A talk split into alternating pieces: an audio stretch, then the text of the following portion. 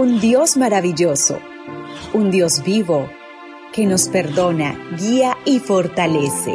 Nuestro maravilloso Dios. Descubre en la devoción matutina para adultos palabras de aliento que vienen de lo alto. Hola querido amigo, querida amiga, qué bendición poder saludarte hoy, 8 de diciembre. Recuerda, soy tu amigo Roberto Navarro y traigo para ti el devocional para esta mañana que lleva por título Palabras Revolucionarias. La cita bíblica la encontramos en el libro de Mateo, capítulo 6, versículo 33.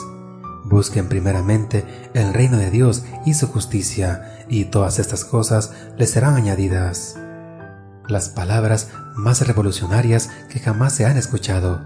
Así llama Oswald Chambers la porción del Sermón del Monte que señala nuestro texto de hoy. Según Chambers, el impulso natural del ser humano es procurar primero la satisfacción de sus necesidades físicas, la comida, la bebida, el vestido y luego todo lo demás. Pero en el Sermón del Monte Jesús invierte ese orden. Básicamente dice, asegúrense de que su relación con Dios es lo primero y confíen en que nada les faltará.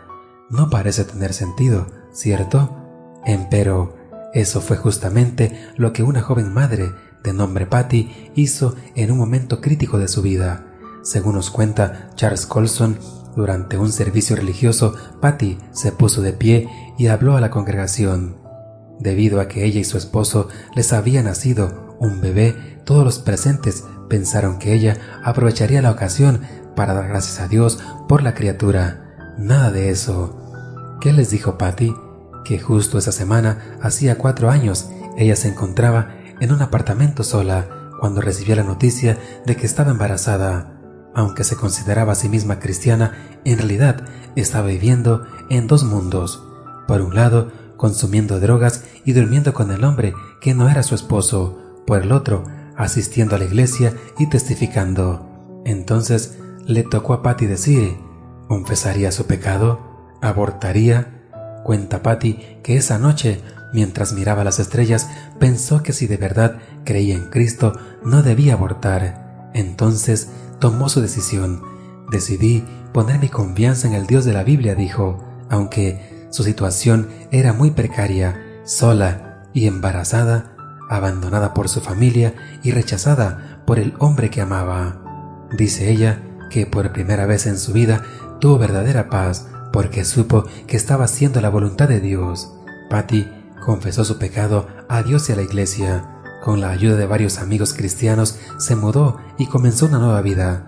Cuando el bebé nació, lo entregó en adopción a una pareja cristiana que no tenía hijos. Luego, el Señor la bendeciría con un esposo creyente y un nuevo bebé. Por eso, alabo el nombre del Señor esta tarde, dijo, porque al fin tengo lo que tanto anhelé, la paz de Dios. Fue después que Patty buscó primeramente el reino de Dios cuando todo lo demás vino por añadidura. Parece revolucionario, ¿verdad? Sí, por eso es que por fe andamos, no por vista. Segunda de Corintios 5:7. Que tu oración esta mañana sea, hoy quiero Señor Jesús darte el primer lugar en mi corazón. Ayúdame a creer que nada me faltará mientras estés al frente de mi vida. Deseo para ti un día de abundantes bendiciones y espero que mañana nos volvamos a encontrar en este mismo lugar, en la matutina para adultos. Devoción matutina para adultos.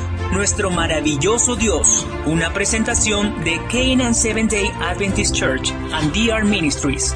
Hasta la próxima.